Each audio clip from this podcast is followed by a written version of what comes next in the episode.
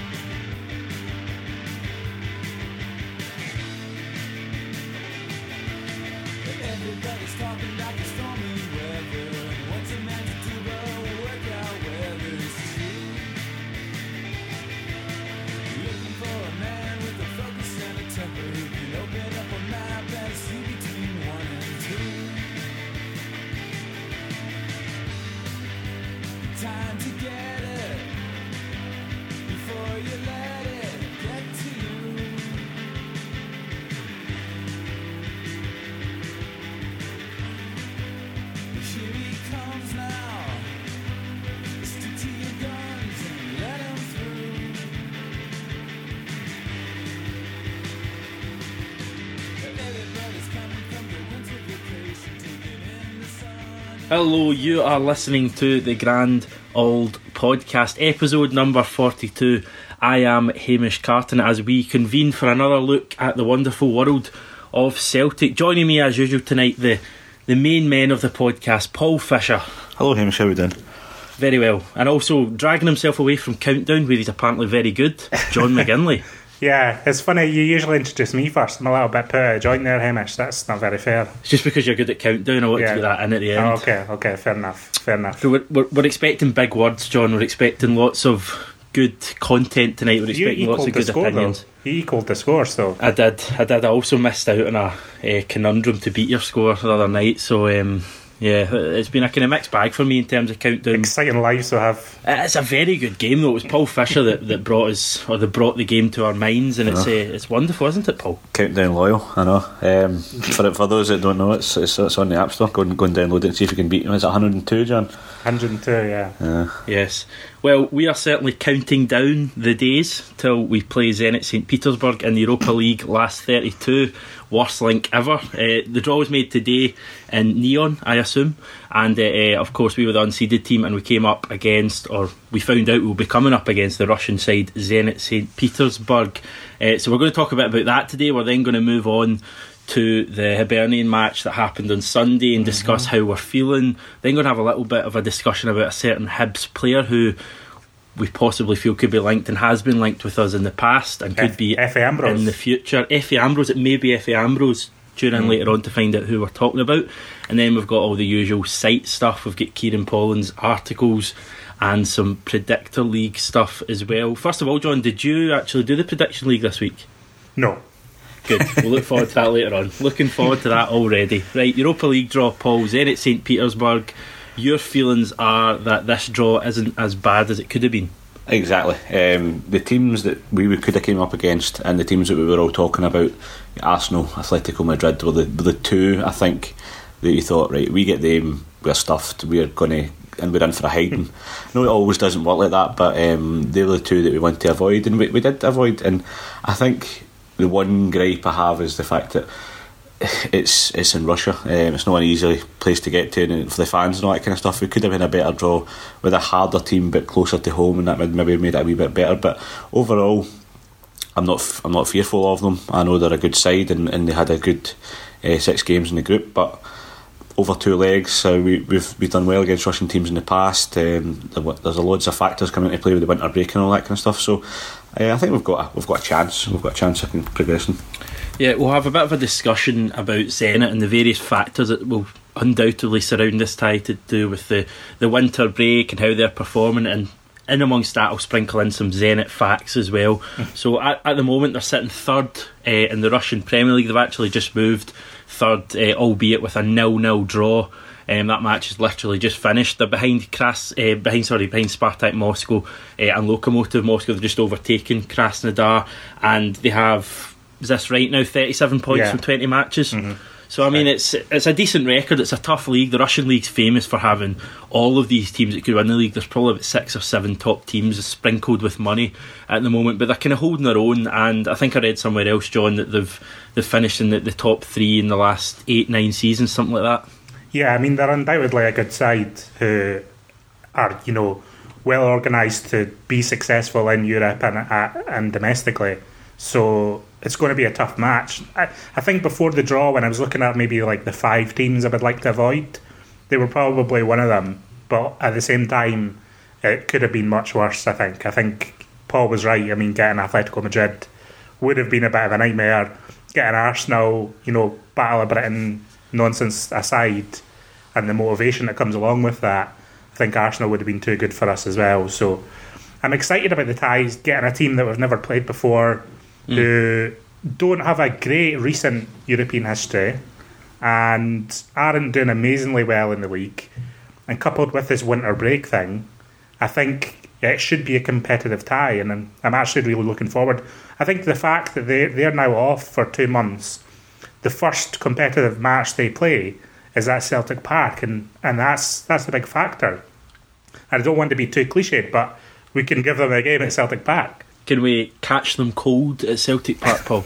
Well, I, I think that, as, as John says, if they're coming over here, ha not having played a game since today, and their next competitive game is against us, um, Imagine that was us. Like, I know. imagine that we were playing Motherwell or something tonight, and we weren't playing until Zenit. You'd be terrified. You'd be- you'd also be terrif- you'd also be terribly bored of no football for two months as well. It's, it, So- it seems, it seems a strange thing, isn't it? Yeah, like last season they played eleven friendly matches between and during the winter break, so it's not like they're sitting about doing nothing. But Yeah. friendly matches are friendly matches. But I mean, they do play a lot of them. Eleven's quite a lot um, in a couple of months, so they will be as prepared as, as they possibly can be. But Yeah. I mean, I'm hoping that's a big factor. I can see it being a big factor. I think if we had to go there first and we were their first match at home, then maybe that would be a, a little bit different. But the fact they've got to come all the way here and face us at Celtic Park, by that point, I'm hoping that we've picked up our form.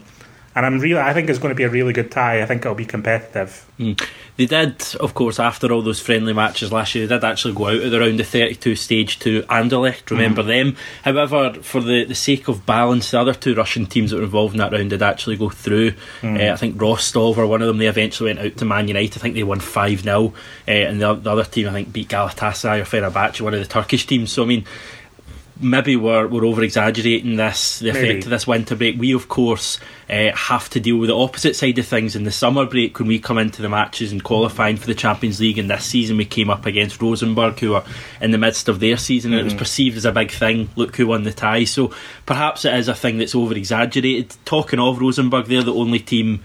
Uh, that Zenit dropped points to in the Europa League. They were in a group with Real Sociedad, Vardar, uh, who are from Macedonia, I think, and Rosenborg, and they got what five wins in a draw. The draw was away to Rosenborg, where we Yeah. of course went and won. So it's a good record, especially I think the three one win they had against Real Sociedad on Thursday. They had a really really good result in a match that determined who finished top of the group. There's no doubt in they've got quality. No team scored more than them in the group stages. Uh, of course, in contrast to that, we conceded the most goals in the Champions League groups. So you'd certainly expect there to be goals in these ties. Uh, perhaps the kind of interesting stat is the fact they're actually managed by Roberto Mancini. I was thinking earlier and actually put in the group chat if it was AVB because that was the last manager I'd mm. heard that at Zenit. I wondered if he was still there, but it's actually Mancini who was. Interestingly enough, John, he was the, the manager of Inter Milan when we played. We last played at this stage of the competition. What three years ago? Yeah, me and Paul were actually speaking about this just before we came on air when you were messing about. And like, I, I Mancini's not a manager I fear. Um, I think he's a decent manager who's done decent things, but he's not one of those ones who I feel like Yeah, Is he's not an Ancelotti no, no, Guardiola. No, exactly, yeah. And I mean, when you think about that Inter tie, I mean, they, they kind of scraped past us in the end.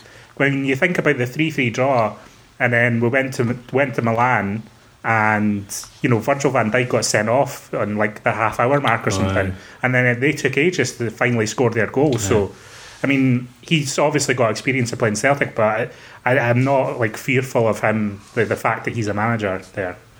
So he's got experience of coming to Celtic Park. Interestingly enough, Brendan Rodgers has experience of playing in Russia, playing in St Petersburg against Zenit. The reason I'm hesitating about saying the same stadium is because they've got a new stadium, and I assume it's that that was prior to when Rodgers last played there. 'cause I think it was 2013 when Brendan Rodgers took Liverpool over to Zenit. Zenit actually won that tie, but what kind of relevance do you think that has in terms of the tie, Paul? The fact that Brendan Rodgers is taking a team to St Petersburg, he's played against a Russian team before, and you know all that kind of stuff that goes with it.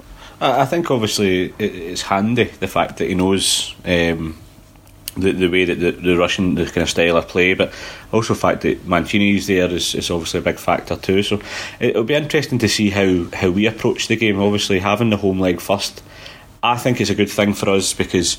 Um, we, we always I know we were talking about it last week and we were saying how we've struggled at home in, in recent in recent years but I think in these knockout games Celtic Park can be a, a really difficult place to go and we always seem to, to hold our own regardless of the opposition that we're playing against you know you look back to Champions League uh, knockout ties that we- we've played in the past and we've never really been hammered or anything like that. We've maybe lost a couple of goals here and there but um, I think uh, going over there the week after we play them after they're coming back it's going to be massive and, and Rodgers' experience of, of Russia of Mancini and it'll be key. Um, and I think hopefully he, knows enough about the team and the management and the style of play that, that we can get um, the results that we hope for Yeah, talking about danger men and men would possibly fear in the Zenit squad. The most obvious one, their top scorer this season, is a Russian international, goes by the name of Alexander Kokorin. Now, if you think you may remember mm-hmm. the name, it came um, from a team called Dynamo Moscow that we actually beat um, about what near must be ten years ago now. It was a Tony Mowbray season.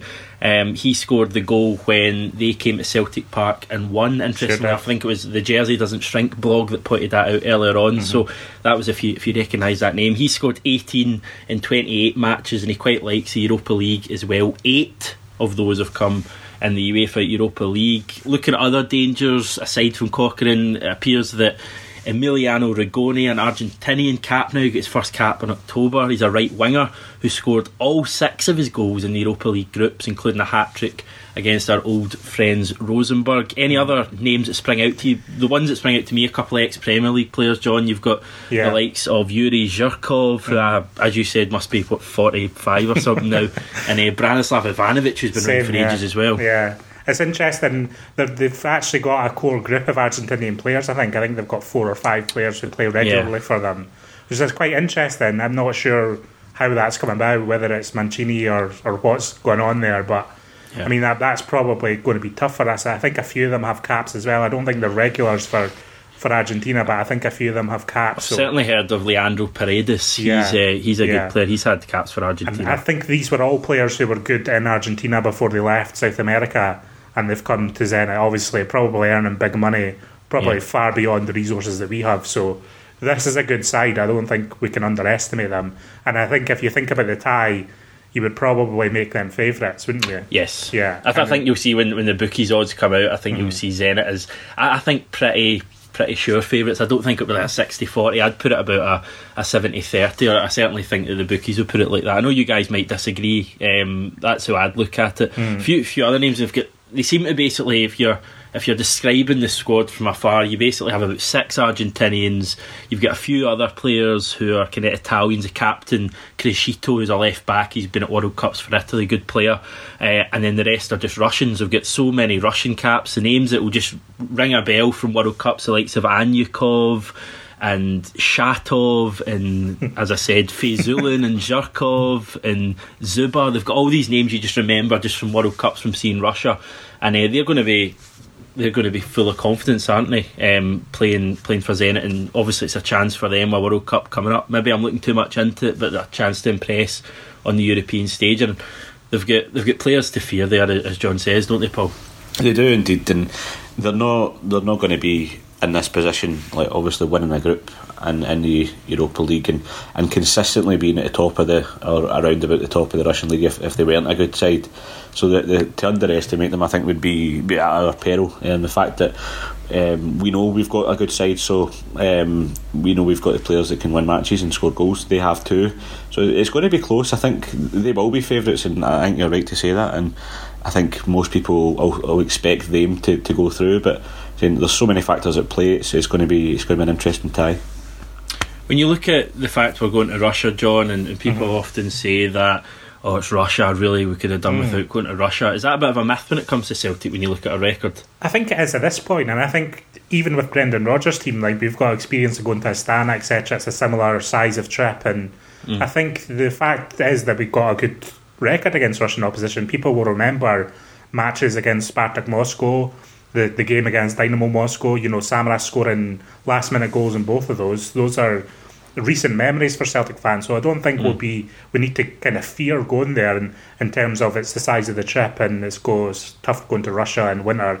I mean, I think we can we can do something over there as well. I mean, we've seen plenty in the past that we can score away from home. So if we can get an away goal, I think the the knockout nature of this adds a different dimension than grips. I mean, if imagine you know we could get a decent result at Celtic Park, go over there, get an away goal, and lose two one, and still go through. And I mean, that's kind of and and some on our way to Seville. You know, I mean that happened a, a couple of times, and you think of that Celta Vigo game. All it took was that away goal from John Hartson. I mean, these these ties are going to be decided by the slimmest of margins, and I would back us to go and score anywhere. I don't care where it is, whether it's in hmm. France or Russia or you know in England, like close to home. So I don't think the size of the trip is much of a factor for me.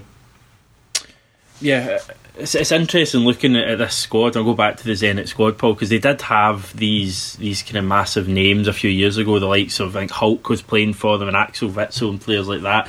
They are a side that that undoubtedly has quality, but they aren't the side that they were four or five years ago when they were kind of in the Champions League. Like it's that old thing again that they're in the Europa League for a reason. And I know you you said a minute ago they're also the, the group winners for a reason and they're a good side. But as a tie if we can get an advantage in the home game, which is going to be important, we can, as John says, go over there and, and have nothing to fear and score goals. Well, that's it. And you look at their recent um, European, the, their history, they haven't, apart from you know, say the quarter final maybe a couple of years ago. They've, they've obviously Yeah. they've gotten they've gotten to, to the last sixteen games, but I don't know if it's just me, but they seem to struggle over this this format of of, of two legged knockouts because they they've not gone past. Obviously, they, they're playing difficult teams when it gets to Champions League, but they're not got past the, the last sixteen of the, the old UEFA Cup, um, Champions League. They always seem to go out at the round of sixteen, and, and they got to quarterfinals once. So um, losing last year, I, I would imagine their team isn't too much different to the, what it is this year against Anderlecht, and, and we know Anderlecht are probably a better side then, but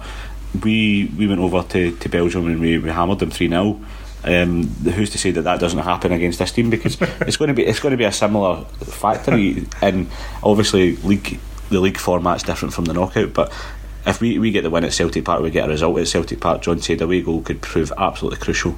Um, and just uh, just looking at the on the face of it, no uh, statistics behind it, and that it just looks like they don't have the mentality for the knockout stages. It's it's interesting to know actually while they won every or sorry they didn't lose a match in, in the group stages of the Europa League they actually lost two matches in the qualifying for for the groups they lost against they? an Israeli team Bnei Yehuda Tel Aviv they lost at home 1 0 to that team and then won 2 0 away and then against the FC Utrecht they uh, lost 1 0 away and won 2 0 at home. So they were beaten twice and those are teams that we would expect to beat. So or uh, at least expect to do well against. So they're not unstoppable. They also went out of the Russian Cup um, in the first round. I think it was maybe a local derby but they, they went out early in that too.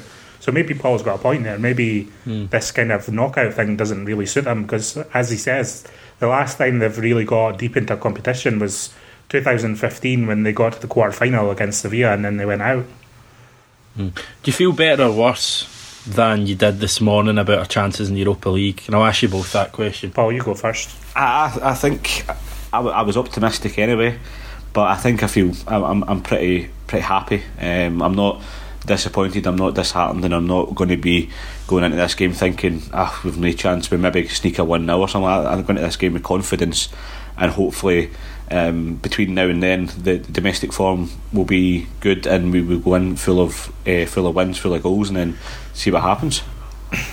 I'm just happy that we know who our opponents are now. Like that fear of the unknown kind of unsettles me a little bit. I start feeling anxious about who we could get, and I think Zenit is a it's going to be an interesting, and I'm looking forward to it. I'm looking forward to the tie, and I think I'm not going to hold it out too much against the team if we, we don't go through. But at the same time, I think the opportunity is there for us to go and do something pretty pretty decent. Hmm. I I think it's it's almost at the stage for me when I'm, I'm looking at Zenit and when Zenit came out the hat, and you'll know my reaction straight away was we're out pretty much. but since then, I've my thoughts have matured since then, and I almost feel like look, fair enough. The group stage of the Champions League, we've come for the Champions League. We played humped against Bayern and PSG, all that kind of stuff. Zenit are nearer to us than they are to PSG. This is a game for me. We're slight underdogs going into it, as I said earlier. But I think the team have got to see this as a real opportunity. This is, as I say, hmm. this isn't PSG or Barca we're playing. This No. is Zenit St Petersburg. This is for Celtic, in my opinion, the way we know we can play. This is a winnable tie, and I would actually, I, I don't know the last time that Celtic really actually went out and kind of beat a ta- beat a team like this over two legs. It was probably probably about 10, 10 years ago, something like that. Maybe Spartak Moscow. I mean, a winnable tie, a tough team, but a winnable tie. And I would love to see us really go for this, perform, and, and really get the fans behind us. I think the home game, um, the home game could be really special. The atmosphere will be incredible. It will sell out, I assume, I think for a would, game yeah. like that. Mhm. And and then going over to Russia, hopefully have something to protect. So obviously we're going to chat more about this. I, I would think. Um, what's that? Protecting seems like a big issue though. Yeah, that, that is possibly it. But you know what I mean? Going over with, with No, something to something to hold on to. Yeah. So uh, we are obviously going to chat a bit more about this uh, as the tie approaches over the, the two and a bit months. But I, I echo your thoughts, John. I'm, I'm glad we now know who we're playing, and I, I quite enjoy this kind of knowing before Christmas and then the whole the whole build up to it, uh, and and just getting ready for the match when it eventually eventually comes. So. Uh, if you've got anything else to add, I'll maybe ask you right now, just so it can have it in the the kind of store books of, of whatever was said. Give us a percentage rating of Celtic going through each of you. I would say like maybe forty percent. Yeah, I think that's probably fair. Like I, I yeah. I, I'd go straight down the middle, 50-50 chance. Um, knockout. It's a, it's a two-legged affair. It's a knockout thing, and I think the I would have agreed with John, but I think the winter break plays a big factor. We don't yet, as of recording, know the exact time for the match. I assume that the home game will I think be it's the. both eight, yeah, is I think not? we do. Yeah, Both eight Good. o'clock. Are they both eight o'clock? No, I think the away leg's six o'clock. Is in our time six o'clock. Right, that, Yeah. that's what I would assumed would have happened because they usually find a way of getting the kind of UK teams at home. Certainly would would not fancy a six o'clock home game uh, at Celtic Park. But yeah, hopefully those, those are those are definitely finalised um, whenever. So yeah, if you get anything else to add, obviously tweet us in your thoughts on the draw, how you fancy our, our chances of going through, and, and we'll obviously talk about it and the lead up to the tie, where it is two and a half months away or so. In the meantime, we'll chat about Sunday's match. More dropped points in the Scottish Premiership. We've now dropped more points in what twenty odd games this season than we did in thirty eight last year. Uh, is that a, a bad stat in the face of things, John? Well, I think direct comparisons to last year are a little bit unfair. I I must be getting mellow in my old age here because although I appreciate the manner of the, the, the draw, which uh, in the end felt like more of a defeat, even though it wasn't, but the manner in which we gave away a two goal lead was incredibly disappointing, and the team deserve a bit of stick for that, especially that defence, who I think as a unit, the whole the, the five of them from Gordon, Tierney, Simunovic, Boyata, and Lustig, I thought they were all pretty rotten. And I think we just invited so much pressure onto ourselves and gave Hibs a route back into the match that we should have won at a canner. And we had the chances to do that too. I mean, it's not all in the defence. We had chances to win that game um, before and after the two goals that Scott Sinclair scored. I think in general, though, I, I felt like the reaction to it was a little bit panicky from maybe some sections of the support, like like it means that we're we're in some kind of massive lull. And I appreciate the results aren't as good as last season, but they were never going to be because I think the scale of that achievement, as we've said many times, it was unprecedented for a reason, and it's going to be. It was always going to be more of a battle this season, more difficult. I think the fact that Brendan Rodgers has put more of a focus onto Europe He's rotated the team more, and he's kind of tried to get the team up for the European matches more than perhaps the domestic ones.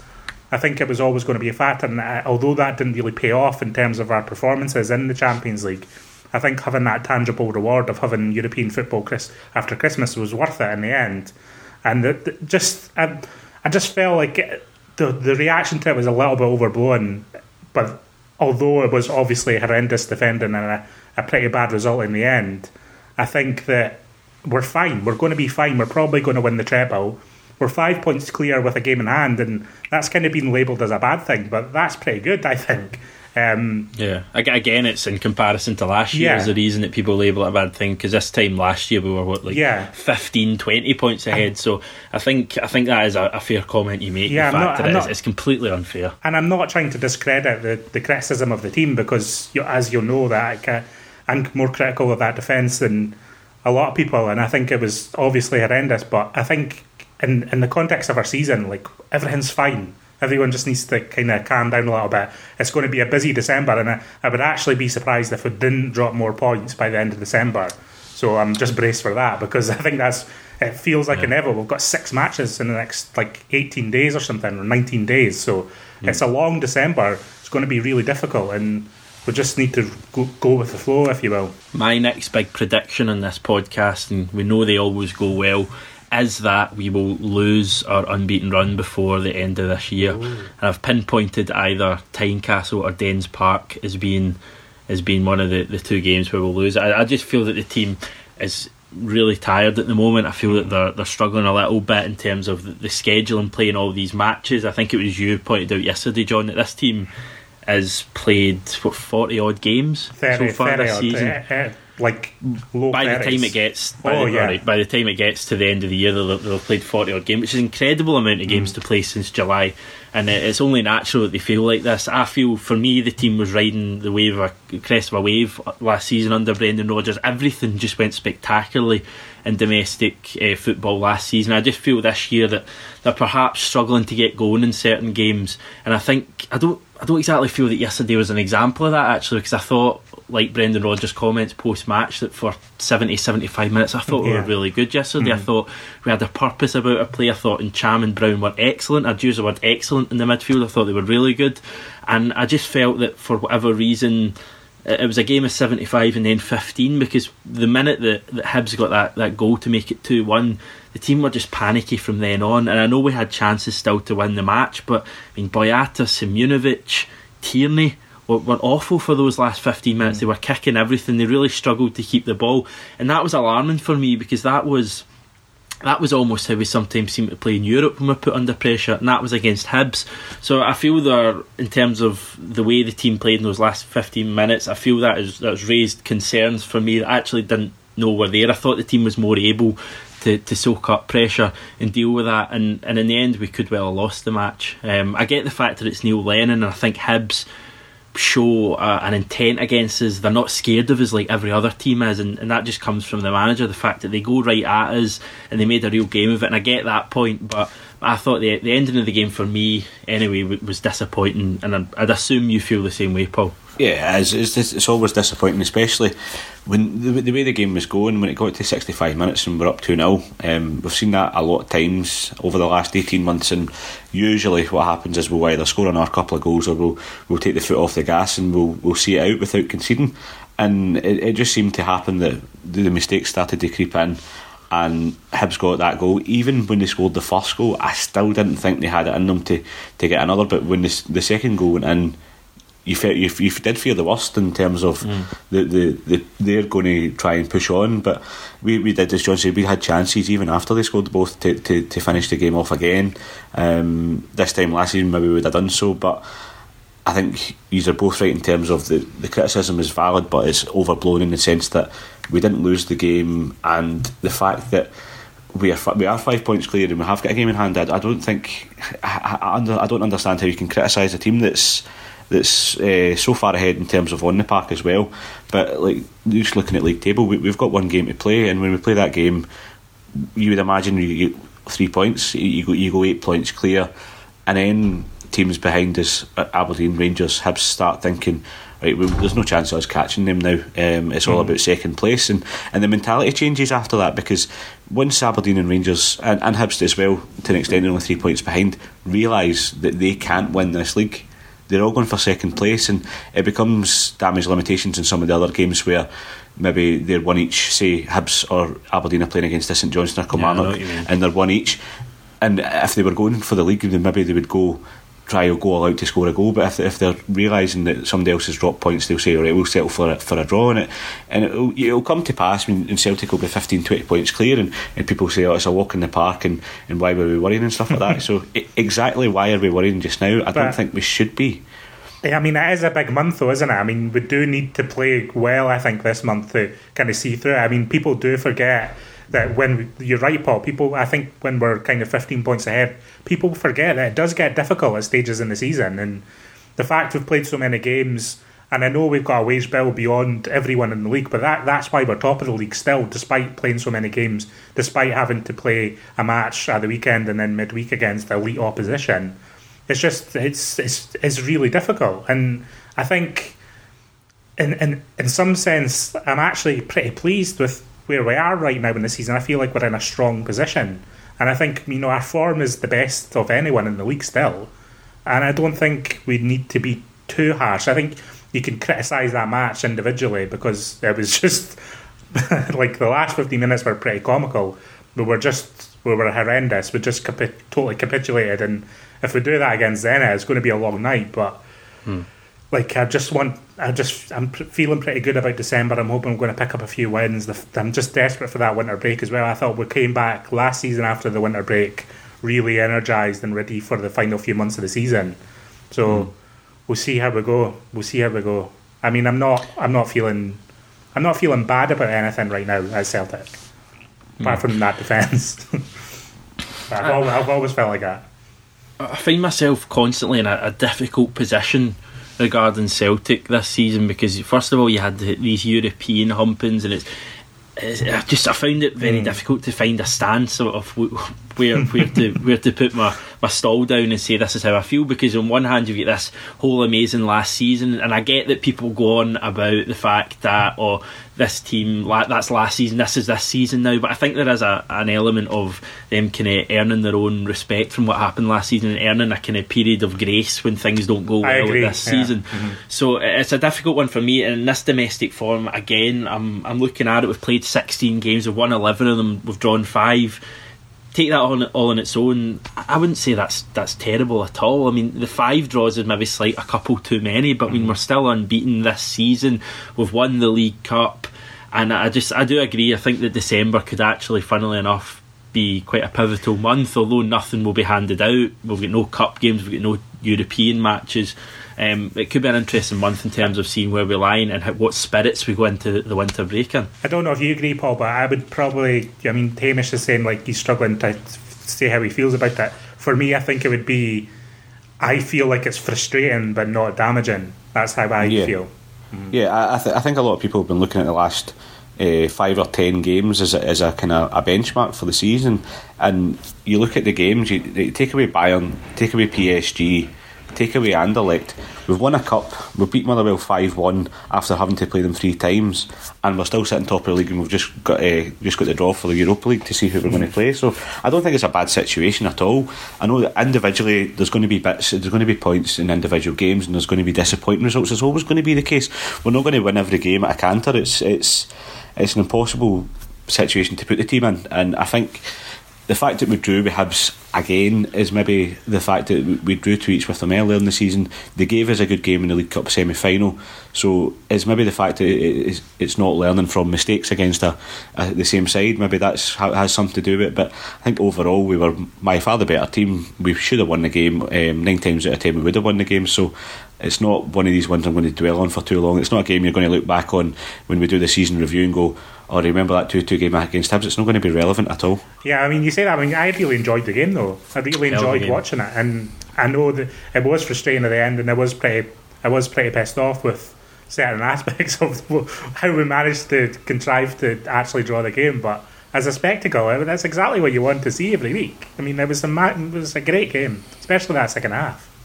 Mm. I'd agree completely with that. I mean, that last thirty seconds, I don't think Oh, I've ever seen a thing like that in football. I was, it's kind of that way because everyone was still going, "Oh God, what a clearance for Lustig," and I was kind of switched on. I'm going, "Oh my God, we're in here." Scott Scott Brown does amazing for that chance. He mm. beats about three men, plays it. Armstrong plays it over, and I still, I, I don't know how to Sinclair. And I know he has one in the exact same angle, the one he was offside, that he tucks in the corner. And if that could have just been the other way round, and that one he tucked in the corner, I mean, that would have been for finishes. That would have been one of the, some of the most So- dramatic scenes ever. One of the big talking points coming out of the match was who won the midfield battle, Scott Brown or John McGinn. So how did you guys see it? I thought it was pretty even. Um, I thought it was a really, really good battle. There was good battles all over the pitch, though.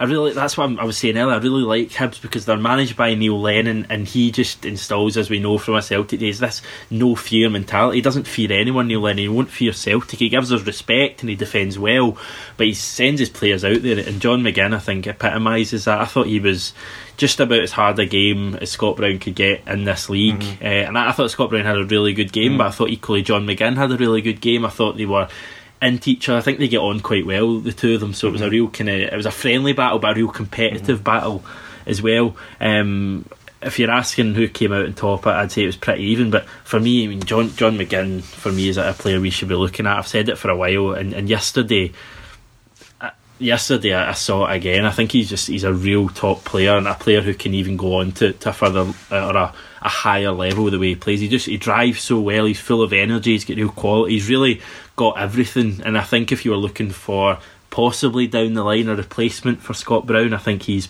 probably the guy you would look at from Scotland anyway. What do you think, Paul? Have you kind of eyed up that battle or looked at John McGinn or seen much of him? Yeah, I, I think I was always one of these guys that kind of underestimated him. Um, always thought there was there was loads of no pressure, but um, hype put on his shoulders. The fact that he's this new big thing and he's coming through and he's the star man for Hibs and all that kind of stuff. And the fact that I respect the fact that he didn't move from Hibs earlier because he obviously had chances. He had chances to go elsewhere, um, down south and stuff like that at the start of this season. But he, he stayed on and he's impressed massively in the league so far. He's one of their, he's probably one of their uh, top performers uh, overall, probably over the last three or four years. And, and the fact that they're sitting three points off a second place is is brilliant because I think for the way that, that Lennon's came in and changed the changed the team about and, and he's made them into a team of, of battlers and winners, which is is always good for the league. But I, I think he's he's kind of head and shoulders above the other players. He, he he's still only twenty three, so he's not as if he's he's old, but he's been about for a while. He's played a number of senior games, so um, he's always going to be there or thereabouts in terms of the better players. He's got international experience now. I think it, obviously we're looking at him as as a replacement to Scott Brown, and the the games that we've played against him so far this season, I think why why not? He's he's he's he's a really really good player. Um, he scores goals from positions that I don't know if that's the one thing I would say that he's maybe got over Scott Brown is that he can he can pick a goal out better than Scott Brown. I know Scott Brown scored goals over his career, but No, McGinn's he young. definitely can. He, he can definitely definitely find the, the back of the net. So whether whether we go we, we will sign him uh, remains to be seen. But he's one of these players. When, when you look at the rest of the league, um, he, he's, in, he's certainly in the top five in terms of performers. We sent out the question on Twitter. Simply put, uh, should we sign John McGinn? 697 votes, 66%, so two thirds of the, the the voters went for the answer yes, John, that they think we should sign John McGinn. I'm into it. Yeah, I'm into it big time. And I'm not saying it's a guarantee he'll make it to us, but I think he's got a really good chance. And I think he's earned. I think he's earned it. I think uh, if we signed him, I wouldn't bat an eyelid. I think he's he's slowly emerged. You know, I, I was I, I was a fan of him at St Mirren, and he had those couple Yeah. of seasons in the Scottish Championship, so he kind of went off my radar a bit. But I think he's been good this season, especially in the matches against us. And I think when Paul talks about you know natural long term replacements for Scott Brown, I think and look at our team, and I think I think John McGinn's got a better chance than anyone in our team currently. I don't think he's got as much potential as Olivier Ntcham. He's a different sort of player, though, isn't he? He's not. He's not as physical as Scott Brown Yeah. and John McGinn, and I don't think he'll. I also don't think he'll be here for the next ten years. You look at Callum McGregor; he's also a different type of player. He's busier. Yeah. He's looking to get into the, the final third. And then you look at Stuart Armstrong, who I think a lot of people have gone off in recent weeks, is still a good player. at the same time, I can't see him spending his entire career at Celtic, and I think I think John McGinn and Scott Brown have more heart and determination. I would argue. So when you look at the midfielders that we currently have, and the fact that we do need to replace Scott Brown over the next few years, I think Scott Brown's still got another couple of seasons. But I look at John McGinn and I see him as a candidate. I'm not going to be raging if we don't sign him, but I, I, am into signing him, and I think he's got a good chance of making it here. And I think it, it seems to be a move that makes perfect sense. And the fact that he's a Celtic fan and all that, I think that plays a part too. I think he he would love playing for Celtic. I think the fact that he plays well against us is a sign that he's looking to impress us. And I think hmm. I, I, I'm into that. I, I appreciate that. He certainly he has a different player, as you say, to the likes of Stuart Armstrong and to Callum McGregor and to Olivier Ntcham. Scott Brown is the kind of nearest player that I would, I would look at as being um, quite, or John McGinn being like. I, I just love the fact that he, he drives a team forward when he's playing. He's always it's hard. It's it's hard to kind of explain exactly how how I see him playing, but he almost plays like he's always trying to shrug someone off. He's always got someone behind him. He's always just shrugging someone off and then playing a, a, a key ball round the corner or whatever. I, I think he's a good player. I think he's a future Scotland international. I know he's already had Scotland caps, Ah, but you know, regular. a kind of constant fixture in the, the Scotland team, and I I think he'd only improve at us under a manager like Brendan Rodgers. I'm I'm the same as you, John. I wouldn't. I'm not going out and saying, look, absolutely go and sign this guy before anyone else. I think there's areas of the team that we could strengthen before we we get John McGinn, but equally, um, I, I would I would love to sign him. I think he's, as you say, he's a, he's a Celtic fan, which does mean something, and he's a player who, who certainly has the quality to play for him. I, I was very impressed with him yesterday, and it was kind of the moment for that first half an hour. The way he played, it was kind of the moment when I went, yeah, I think this guy is a guy that we should we should look at play, uh, signing as well. Anything else to add, Paul, on, on John McGinn, and, and would you give him the kind of signing endorsement that me and John have given him? Yeah, I, th- I think so, and I think it's it's one of these ones where it's been talked about for a while, and it will come about eventually, or there will be some more talk about it eventually, especially as as Scott Brown does age and get older. So um, it'll be exciting to see him if he if he does make the move to Celtic. I'll just be excited to see what he'll be able to do um, and and how he'll get on in European football as well. You just think about it though, like the, he's he's currently learning his trade under Neil Lennon as well, who is one of the, the best midfielders we've had in the last twenty years. So that's a factor too.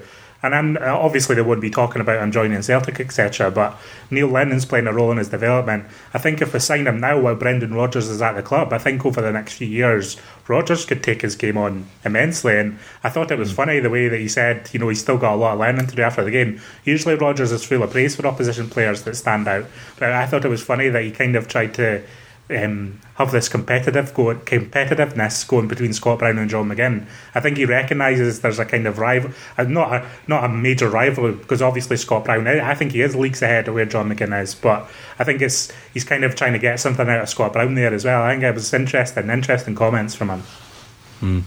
And Paul, finally, you got to see the, the love of your life again up against Celtic last night or yesterday. I know. Yeah. I even got a goal. I think you actually did. You celebrate the goal? Is that right? No, I was. I think I, what I, what I said in the group chat was Efe Am- Ambrose and three laughing faces when he scored. I couldn't. I couldn't be angry at him for scoring. Did you see that throw in last week? That was amazing. Oh, like, if you haven't no. seen What, it, what, what was this? if listeners haven't seen it, I think were they playing Partick Thistlepaw or something? I think Yeah, he, yeah. he goes to take Aye. a throw in, and instead of throwing it in, he, the ball just falls through his hands. Uh, goes behind him. Goes behind something, couldn't have done it if he tried. Classic. Anthony Stokes is still a bit of a walloper. Yeah, I didn't think he was. He, I don't think he was very good. Uh, I think he's he, he had his peak years at us, didn't he? I'm, bit, I'm quite a big fan of Stokes. I appreciate what he what he contributed Yeah. to us, but I think Yeah. uh, I think his time is maybe a top level, even Scottish Premiership player is behind him. It's just a shame. Indeed. Right, we'll move on to Kieran Pollan's stuff because, as you know, repeat, repeat, he is going through the road to Seville mm-hmm. at this stage. We are, fittingly enough, actually, we're playing, or we found out today we're playing a team who wear light, light blue, sky blue shirts, mm. and he was talking about a Spanish team that wore and still wears sky blue shirts. Celta Vigo, the mm. second leg review, is uh, on the site probably today. No, it's tomorrow. Or tomorrow. lunchtime or Tuesday lunchtime if you're listening to this. So, but this is a good one. I actually, I think it's maybe the best one he's done so far. I enjoyed reading it, and it's just Our only defeat of the run. yeah, our only defeat of the run. Well, apart from Porto. Yeah, well, yeah, yeah, but we we won't even get into doing an article on that. do, do you think he's going to do the final? Oh, I think he, I think he'll do the final, yeah. And Oh. oh. I also spoke to him, and I think he's going to come on the show. But I think we're going to do him on the show for the semi-final, not the final, Oh, because um, God. it's more more celebratory. But the thing is, I thought it was interesting. and I kind of I'd kind of forgotten this, and it's easy to forget now. But the context of that game was that we hadn't qualified for European football after Christmas in 1980 Yes. and that's a long, long time.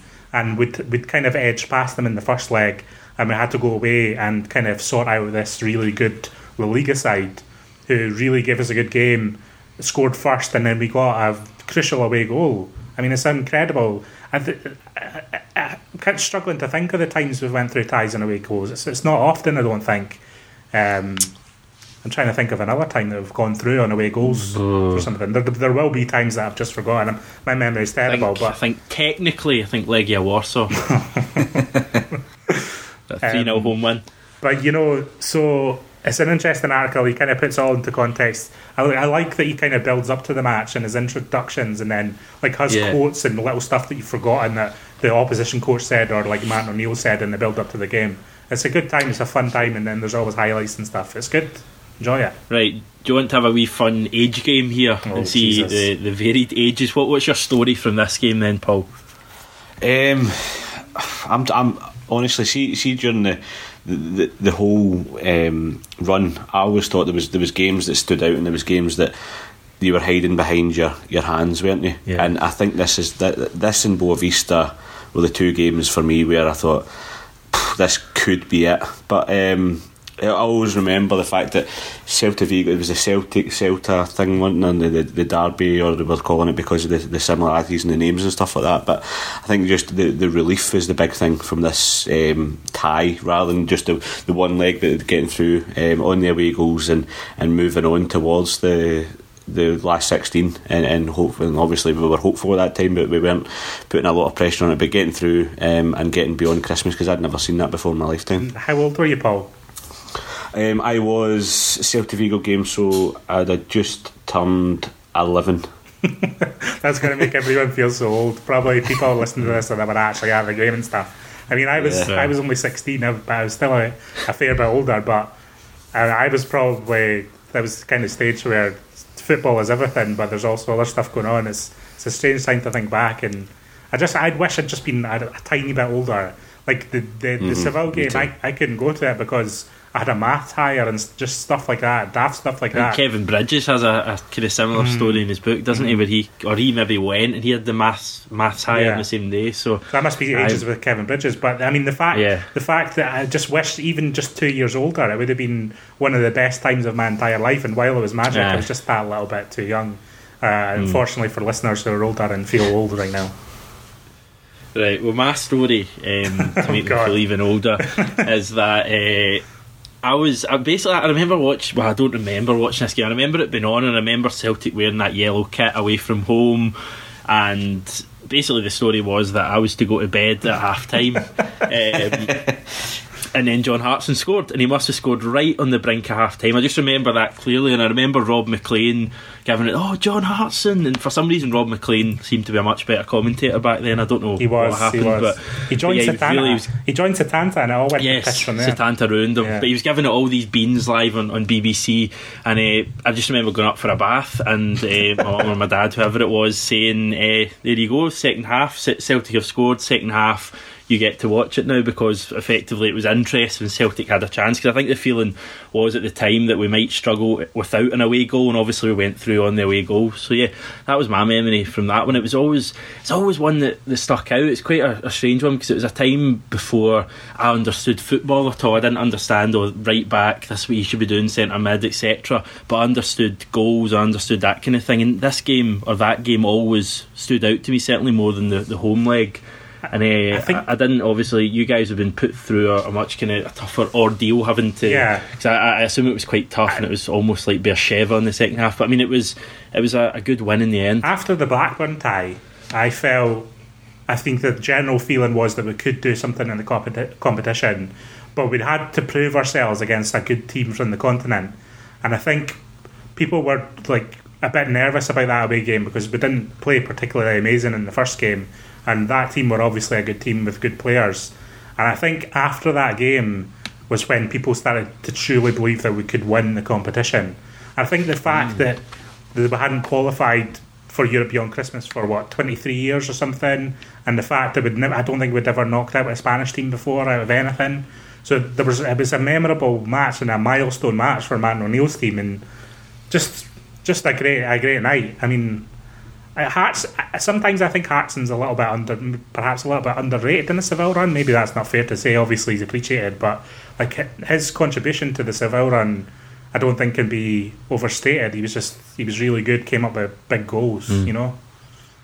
The thing I love over the course of the run is there was no one hiding at any point in the run. You think back to the big moments, and Larsson scored big goals, Hartson scored big goals, Sutton, Petrov, Lambert, Maloney, etc. Players scored big goals at big times. I, I love that about the run. Um, but yeah, I'm, I'm looking forward. That i think this is brilliant what Kieran's doing. In fact, we can run through all these brilliant ties and just the, the fact that he gives them all a bit of glamour and he gives them a bit of background as well. So yeah, that that'll be up on the site. Um, today probably when you're listening to this and uh, you can you can give a give a uh, give a read of that tie because it was it was a fantastic um, fantastic outcome to put a team of Celta Vigo's quality out. We will move on to the Predictor League as mentioned earlier. John McGinley, you did not answer or predict any games. You're still 35th, moving up to the top end of the table. It's quite interesting because Hamish Carton and Stakeheed, it would appear, are conjoined at the top of the well near the top of the table. In joint eighth place, 40 points for each of us this week, a total of 730. Then the top seven. Uh, from 7 to 1 are AJA, who's on 740, Boy Hero 810, GHM 501, 860, Biscuit 67, 870, Dan Boy 880, Big Elboa 900, and stretching his lead even further is Mickey BM on 1040 Some now, boy. 40 for him. Yes, he is. Um, no doubting it, Paul. He's the man for, for me and you to chase. Oh, it's it, it- we're, we're we're slowly getting there, but we've managed to get to the top ten. Um, we're clawing it back. We're only ten points behind seventh now, so I think fifth could be the, the target for the next couple of games, and then work our way up to the top. We'll, we we we can finish. Uh, we're going to the last week. We can we can just split it in the middle. and We can share the prize that John's going to give us. You know, Sounds good. Sounds good. John, any comment to make? Uh, no, No. Okay. Anything else to make, John? I think that's it. That was a good wee show. I enjoyed that. Um, Yeah. I think that's that's it for me in terms of Celtic stuff. Anyway, Yeah, I'm, I'm kind of all out Celtic out as well, Paul. yeah, I'm going to go back to countdown now. Fantastic. Enjoy your countdown. Download countdown because it's incredibly good, and uh, download any former podcast that we've done as well because they're incredibly good as well. so yes, until next week, we'll hopefully be back on Sunday with some more Celtic chat. Thanks to John McGinley, Paul Fisher. I've been Hamish Carton. Take care and hail hail.